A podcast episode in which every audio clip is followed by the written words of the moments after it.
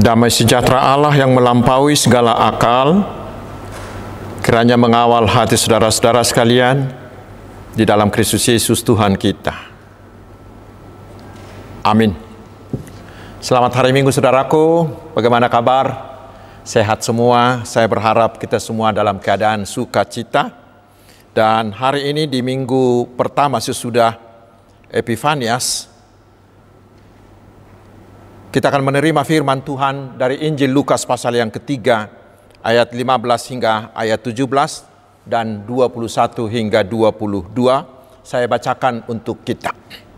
Tetapi karena orang banyak sedang menanti dan berharap dan semuanya bertanya dalam hatinya tentang Yohanes kalau-kalau ia adalah Mesias, Yohanes menjawab dan berkata kepada semua orang itu, Aku membaptis kamu dengan air, tetapi ia yang lebih berkuasa daripadaku akan datang dan membuka tali kasutnya pun aku tidak layak. Ia akan membaptis kamu dengan roh kudus dan dengan api. Alat penampi sudah di tangannya untuk membersihkan tempat pengirikannya dan untuk mengumpulkan gandumnya ke dalam lumbungnya, tetapi debu jerami itu akan dibakarnya dalam api yang tidak terpadamkan. Ketika seluruh orang banyak itu telah dibaptis, dan ketika Yesus juga dibaptis dan sedang berdoa, terbukalah langit, dan turunlah Roh Kudus dalam rupa merpati ke atasnya, dan terdengarlah suara dari dari langit, Engkaulah anakku yang kukasihi, kepadamulah aku berkenan. Demikian firman Tuhan. Saudaraku yang dikasihi Tuhan Yesus Kristus, kita sudah memasuki minggu-minggu Epifanias. Kita tahu Epifanias berarti Tuhan menyatakan, Tuhan memperkenalkan, Tuhan membuka tabir dirinya sehingga kita bisa mengenal pribadi Yesus dengan jelas. Kita tahu pepatah Indonesia yang mengatakan, karena kenal maka sayang.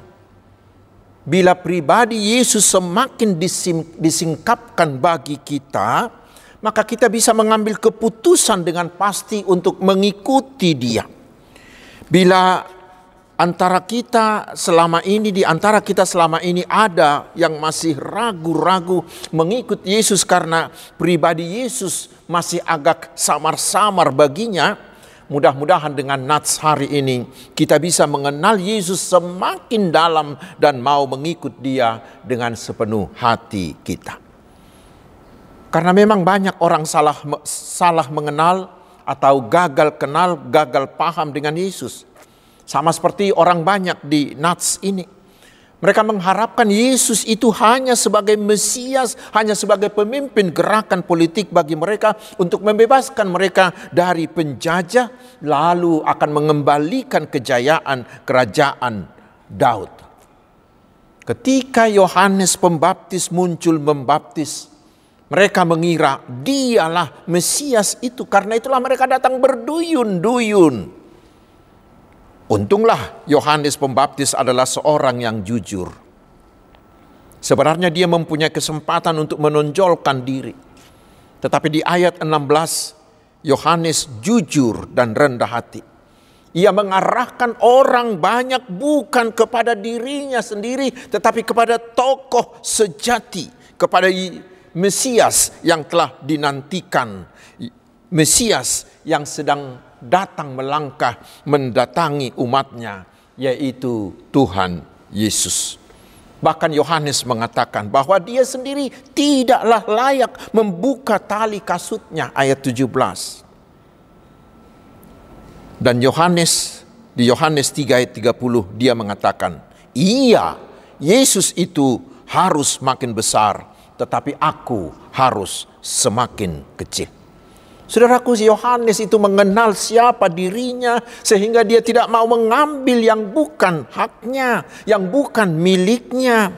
Dia jujur mengatakan bahwa tokoh utama bukanlah dirinya tetapi adalah Tuhan Yesus. Karena itulah dia tidak mau mengambil sedikit pun kemuliaan Tuhan Yesus bagi dirinya sendiri dia membiarkan kemuliaan itu hanya bagi Yesus karena memang hanya Yesuslah yang berhak menerimanya. Saudaraku, sikap Yohanes ini patut kita teladani. Memang manusia cenderung gila hormat. Manusia cenderung mencari hormat dengan cara apa pun.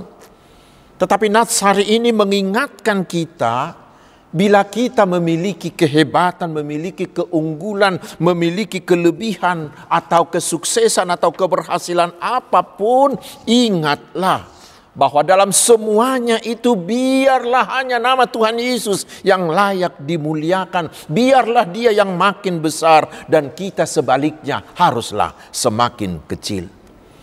Bila kita berhasil melakukan pekerjaan besar seperti yang dilakukan Yohanes ini, kita haruslah katakan seperti ucapan Yesus di Lukas 17 ayat 10 yang mengatakan, Apabila kamu telah melakukan segala sesuatu yang ditugaskan kepadamu, hendaklah kamu berkata, kami adalah hamba-hamba yang tidak berguna. Kami hanya melakukan apa yang harus kami lakukan.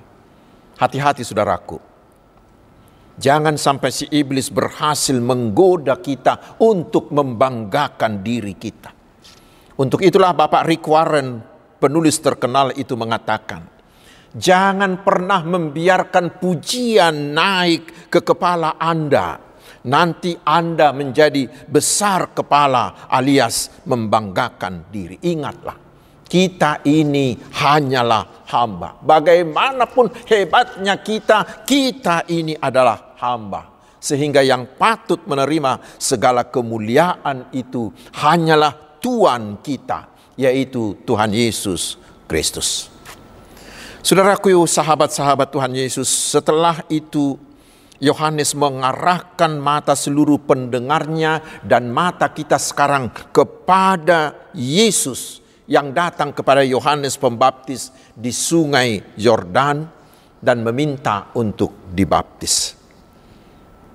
Peristiwa pembaptisan inilah salah satu cara Tuhan untuk memperkenalkan Tuhan Yesus secara terang benderang kepada kita. Karena itu mari kita coba simak beberapa hal. Siapakah Yesus itu?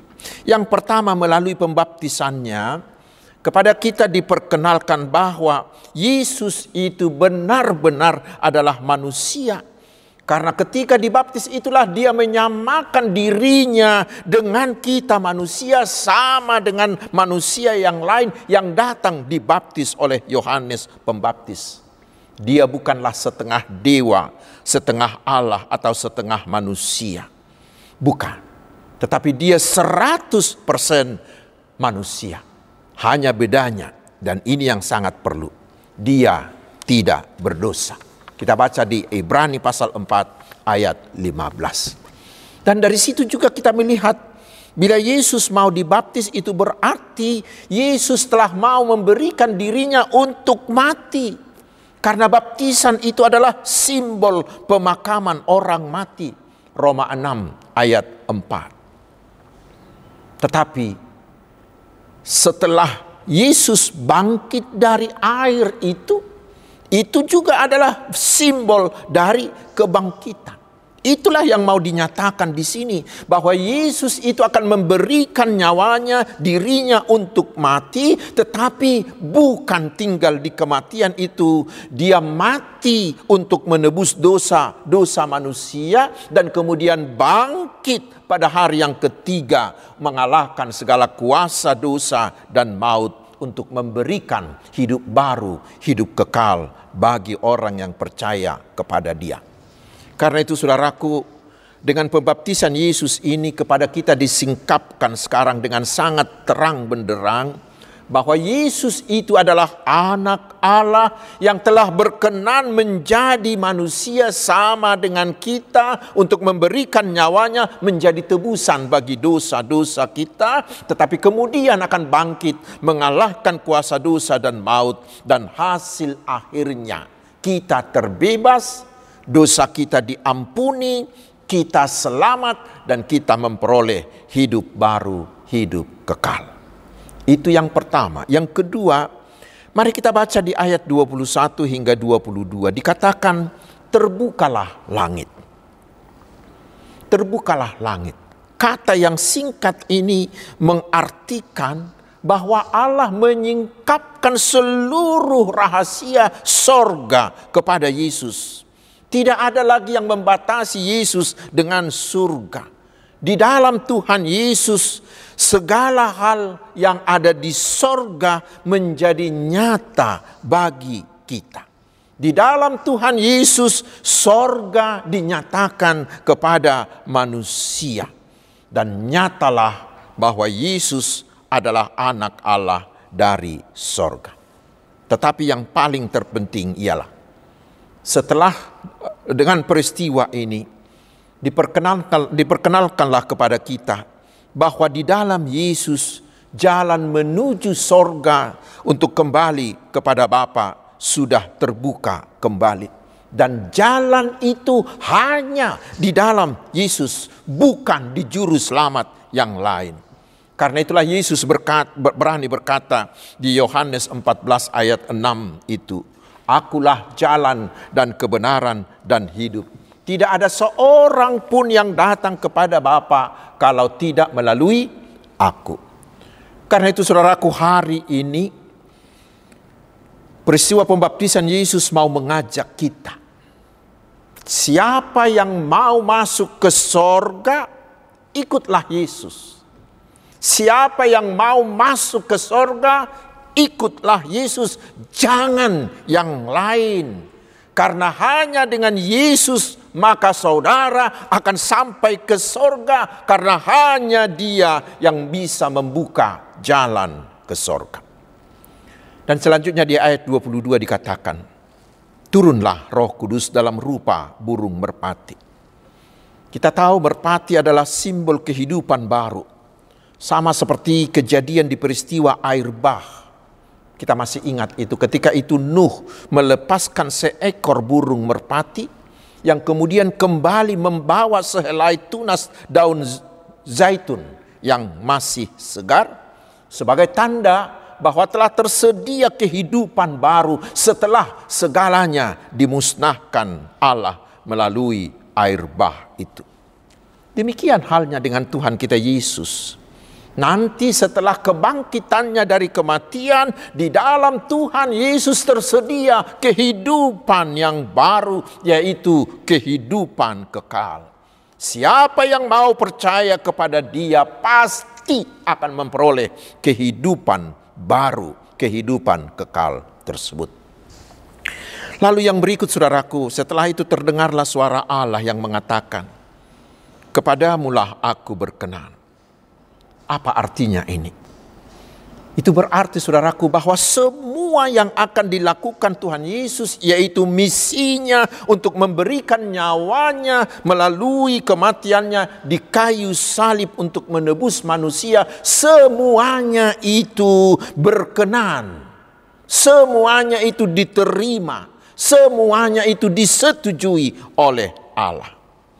Itu akan itu meyakinkan kita saudaraku bahwa bila kita datang kepada Allah di dalam Tuhan Yesus Kristus melalui iman percaya kita, maka Allah pasti berkenan menerima kita. Allah pasti berkenan dengan doa-doa yang kita sampaikan di dalam nama Tuhan Yesus. Itu meyakinkan kita agar kita jangan ragu-ragu membuat Tuhan Yesus menjadi milik kita dan jangan ragu-ragu untuk berdoa kepada Allah di dalam nama Tuhan Yesus. Dan yang terutama kelak nanti ketika ketika kita akan memasuki hadirat Allah dan memasuki rumah Bapa di sorga itu bisa terjadi hanya bila kita bersama atau kita ada di dalam Tuhan Yesus. Saudaraku, dari hal pertama dan kedua tadi harus saya katakan kembali bahwa tidak ada juru selamat di agama lain yang seperti itu. Hanya Yesus. Karena dialah juru selamat yang sempurna. Jangan ragukan itu saudaraku. Karena itu sangat sangatlah bijaksana. Bila kita mengambil keputusan untuk mengikut dia dan mengikuti dia dengan tetap setia hingga akhir hayat kita. Tetapi masih ada yang ketiga. Dengan ucapan Yohanes Pembaptis dalam nats ini, kepada kita diperkenalkan bahwa Yesus itu adalah hakim agung. Kita baca di ayat 17 dikatakan, alat penampi sudah ada di tangannya untuk membersihkan tempat pengirikannya dan untuk mengumpulkan gandumnya ke dalam lumbungnya. Tetapi debu jerami itu akan dibakarnya dalam api yang tidak terpadamkan. Saudaraku itu mau mengatakan bahwa kepada Yesus semua orang harus menentukan sikap bahwa kepada Yesus semua orang harus mengambil keputusan menolak atau menerima. Dikatakan alat penampi sudah di tangannya. Masa seleksi telah tiba. Siapa yang mau menerima Tuhan Yesus menjadi juru selamatnya, dia akan ibarat gandum tadi yang masuk ke dalam lumbung, yaitu ke dalam keselamatan kekal. Tetapi mereka yang terus menolak Yesus diibaratkan seperti debu jerami yang akan dibakar di dalam api yang tidak terpadamkan. Karena itu saudaraku sebelum Yesus datang kedua kali, kita harus mengambil sikap. Sikap yang paling bijaksana adalah terimalah Yesus menjadi Tuhan dan Juru Selamatmu agar kita masuk menjadi gandum yang masuk menerima keselamatan yang telah disediakan Yesus bagi kita. Saudara-saudaraku terutama anak-anak muda. Dengan hadirnya teknologi informasi yang sangat canggih sekarang ini, kepada kita ditawarkan banyak pilihan, termasuk pilihan akan juru selamat yang benar arus informasi yang begitu besar seperti tsunami itu sering membingungkan kita terutama anak-anak muda untuk memilih. Karena orang-orang di luar sana semakin lihai membuat argumentasi-argumentasi yang meyakinkan tentang ajaran mereka. Semuanya ini sangat potensial untuk menarik anak-anak muda memilih juru selamat yang lain.